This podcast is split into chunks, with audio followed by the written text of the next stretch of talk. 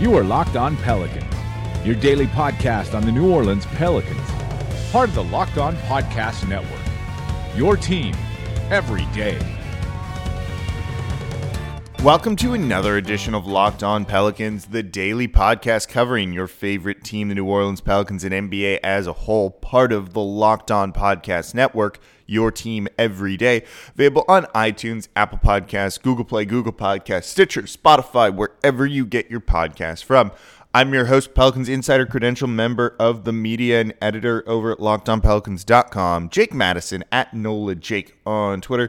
Here with you all on this Tuesday, a good day after the Pelicans beat the Clippers on the road behind a somewhat, at times, dominant performance, 121 117. I'll recap this game for you. It tipped off pretty late, so if you missed it, I understand. Then we're going to take a look at what's going on with the Houston Rockets. Does this open the door for New Orleans to get back into the playoffs or make it a little bit easier? I'll give you guys my thoughts, and we're going to look some more at the trade deadline. There is a big name that is reportedly on the block now. Should New Orleans make a move? Do the Pelicans have the assets to make a move? I'll give you what I know. So we got a bunch to cover in today's edition of Locked On Pelicans. So before we get to the Pelicans' victory last night, don't forget if you got a smart speaker over the holiday, you can tell it to play podcast Locked On Pelicans for the latest episode. Quick and easy way to get the podcast up while you're doing whatever it is you do. So New Orleans grabbed a 121-117 win over the Los Angeles Clippers, a game where they actually had a 20-point lead behind a really good second and third quarter um, after struggling a little bit at the end of the first. New Orleans came out firing, had a ton of defense, energy, effort, all that you want to see. They actually were led at that point by Julius Randle, who scored 10 of the Pelicans' first 12. Finished with 27 on the night. Overall, pretty good night from him. Can't really complain much there. Finished with 27 and uh, six rebounds, five assists. But that waned a little bit at the end of the first and the Clippers went on a bit of a run. The defense went away, and you kind of wondered was this maybe just going to be a rough night for New Orleans? But some good rotations in the second, particularly from Frank Jackson and Jahlil Okafor. They each logged respectively. Frank Jackson had almost 15 minutes, Okafor 10. That's kind of where you want them, maybe a little bit more than that from them, depending on how the night's going. But overall, no complaints about them getting significant minutes. They had a good run in the second that kept New Orleans afloat, and the Pelicans were actually able to take a three point lead at halftime. Also, behind some stellar play from Anthony Davis, who at one point lost a shoe, had to play two possessions without it because you had Clippers guard Patrick Beverley take it and kind of just keep it away from AD, which earned him a nice technical, which had to be one of the funnier things we've at least seen all season long. So good run to end the the half from the Pels, and then they came out firing in the third quarter. On the night, Anthony Davis played almost 39 minutes, finished with 46 points, 16 rebounds, four assists. He was kind of facilitating early on. 12 of 12 from the line, and he didn't really get to the line much in the first half. So 46 points, 16 rebounds, four assists, 12 of 12 from the line. He made two threes, did this all on just 34 shots. Ultra great night from him, super efficient. You had Jrue Holiday playing pretty tough basketball as well, 19 points, eight assists, five boards for him. Elfrid Payton out there as well, back in the starting lineup. 11 points, six rebounds for him, three assists. Mirotic still doesn't really have his sea legs back, finished scoreless on the night with four personal fouls. He was not very good. This led to an increase in minutes for Darius Miller off the bench, six points for him. You saw that kind of weird closing lineup again where they ran the three bigs alongside Jrue Holiday. And instead of one more this time, which I guess was good considering he finished with just three points on the night, it was Darius Miller instead of Elfrid Payton, even when the game starts to slow down. I don't quite know what's going on with that, but there's got to be something. I'm sure we'll learn more about this in the coming days. New Orleans defensively was outstanding for the most part, other than a couple runs, particularly where the Clippers in the fourth quarter went on a, I think it was a 20 to 2 run to really claw back in this game, but New Orleans answered. They forced 17 13 turnovers on the night while having just seven themselves. They had 68 points in the paint. Those 17 turnovers for the Clippers led to 24 fast break points for New Orleans what you want to see from them playing their style of ball. Tobias Harris, 21 points for the Clippers. Danilo Gallinari, 25 points for the Clippers. Then you had Montrezl Harrell doing work off the bench, 26 points from him. Lou Williams putting in 18 off the bench as well. I said those guys might be key.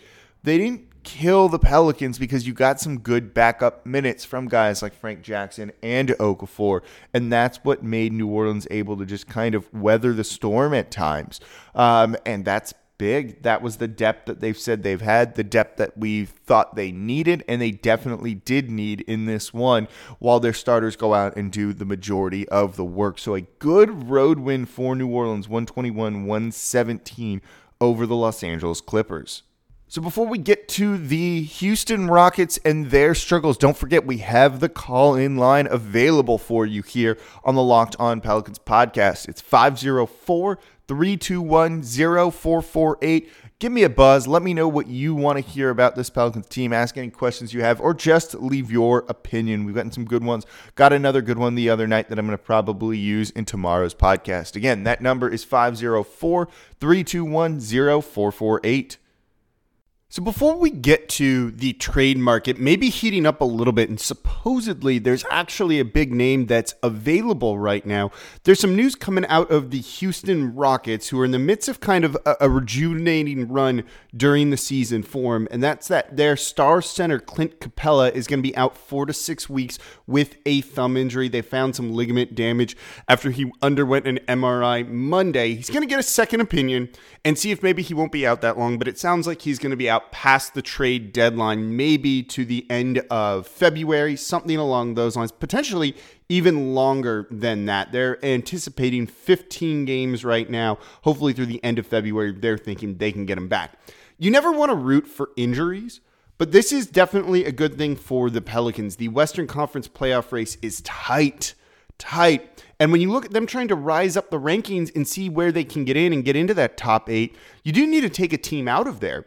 And when you look at the standings in Denver, Golden State, OKC, the top three teams, they're probably not going anywhere. All three of those teams do look like the three best teams in the Western Conference. After that, you have Portland and the Clippers.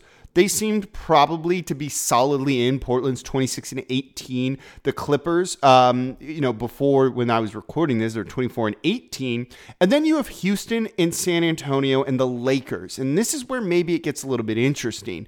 The Rockets are 24 and 18. You've got the Lakers, or sorry, the Spurs at 25 and 19, and the Lakers at 23 and 21.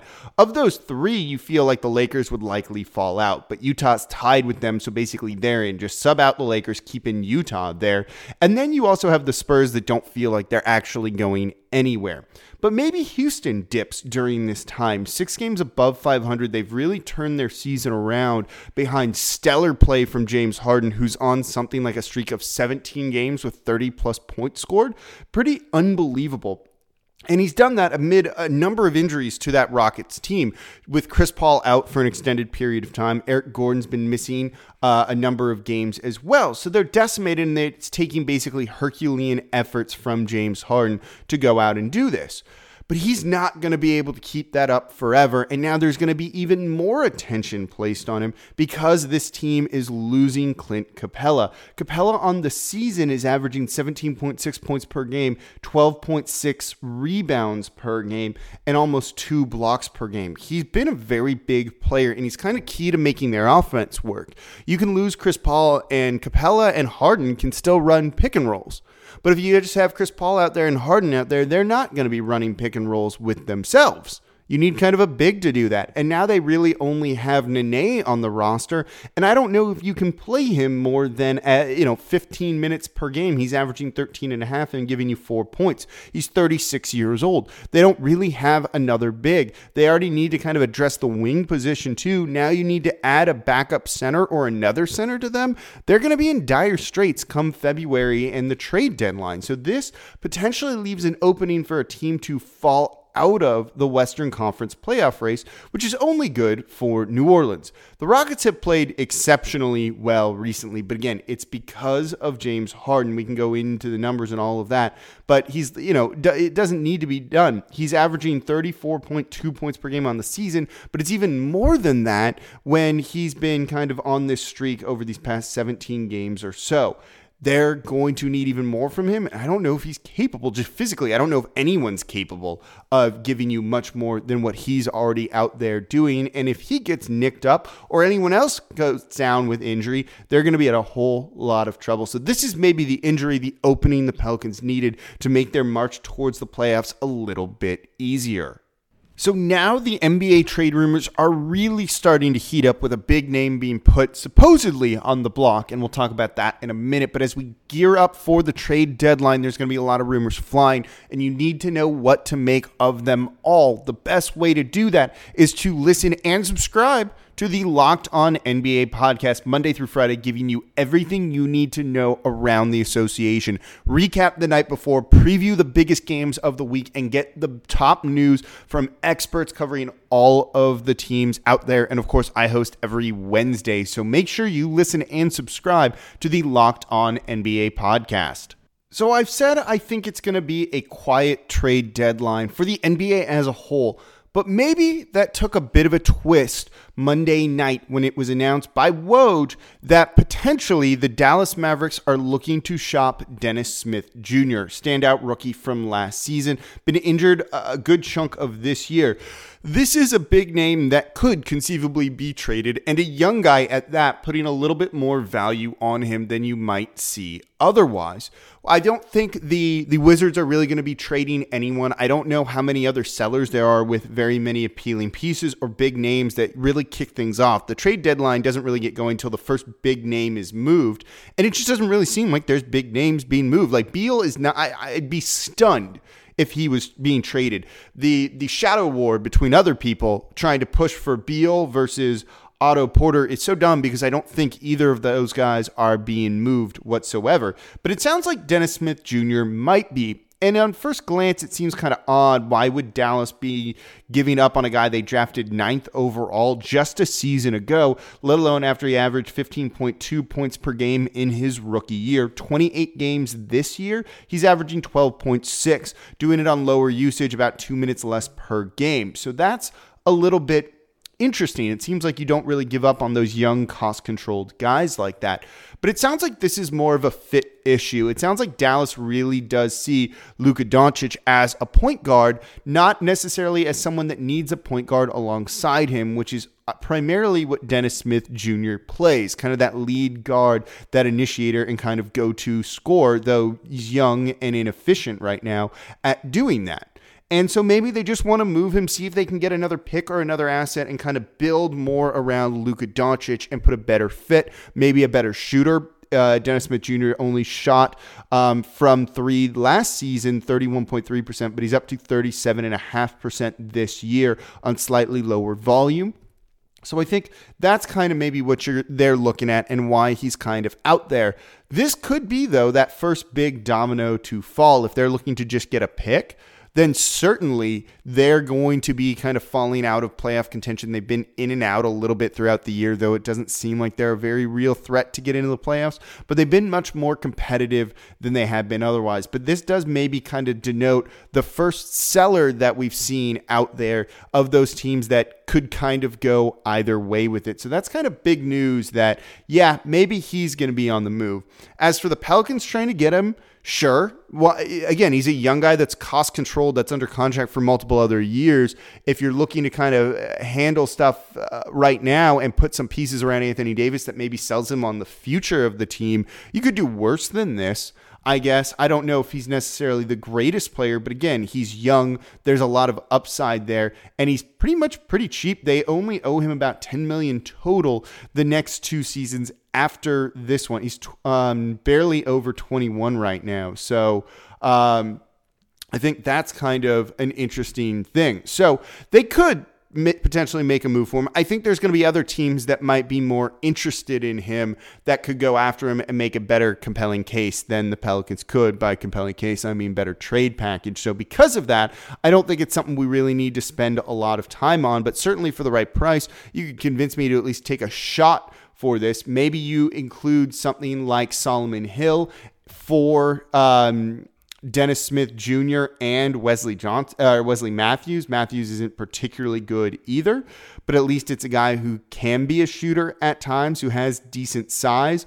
Um, but again, not particularly great this year. He is shooting 38.4%. I'm looking up the salaries right now to see if this is something that you could make work. Yeah, most definitely. Pelicans would actually need to include a bunch more salary with it. But here's the thing Wes Matthews is an expiring contract. Why would the Dallas Mavericks, unless they desperately want to pick in the mid 20s, trade Wes Matthews and Dennis Smith Jr. for a, a, deal in Solomon Hill that has more money on it next season, another $12 million. So they save eight this year, but they're paying 12 next year when they could just have 18 more million in cap space for them to spend. Yeah, when you think about it like that, it doesn't really make a lot of sense for that kind of trade unless, again, they're desperate to get that first round pick. And I don't think the Pelicans really want to attach multiple to it. So I think that's kind of how this is kind of looking. Cool. It's a name. It could be fun. The, he's high flying. He can dunk a ball pretty well, but I just don't think the Pelicans have enough assets to go out and get him. Now, I got asked this. I don't need to play the question because I did talk about it on the podcast a couple of weeks ago. No to Chandler Parsons as well, unless they buy him out and you can get him for basically the veteran minimum. I don't think you have any need to try and trade for him and what he's owed this season and next season, which is something like $25 million. If you can get that $25 million next season down to a million, Maybe, but even then, I don't think that's really worth it with what he gives you. So that kind of situation is not something that the Pelicans are really going to look at. The buyout market will start to develop after the trade deadline, but by then maybe it's a little bit too late, and most of those guys kind of have their sights set on other teams. Another name to keep an eye out, though, which I don't think really fits what the Pelicans need, would be unless they trade Julius Randle, uh, would be Robin Lopez, former New Orleans player. Um, and I think that's a long shot as well. He looks like when he, if and when he's bought out by the Bulls, he's going to be going to the Warriors, maybe the Rockets now too. They could also try and trade for him um, when now maybe with a little bit more need to do so after the news to Clint Capela, but he's likely not going to be coming here as well. Again, it, New Orleans is going to have to get creative to kind of figure out a move and what they want to do because things just, uh, it's tough right now. Really is, particularly if it's going to be a quiet NBA trade deadline. And you can hear me say, you know, I really don't know what this team is going to do, what this team needs to do, but they do kind of need to figure out something. But if you then tank on the rest of this road trip, maybe you just shouldn't make a move and kind of just hope that your core can kind of get you back into a play like they did those first four games. Because maybe long term, if you're thinking you're going to fire Dell Demps after this year, you don't want to have no first round pick in this coming NBA draft, and then particularly if Anthony Davis leaves. That's going to do it for this edition of Locked On Pelicans. Thanks for listening. As always, I'm your host, Jake Madison at NOLA Jake on Twitter. I'll be back with you all tomorrow.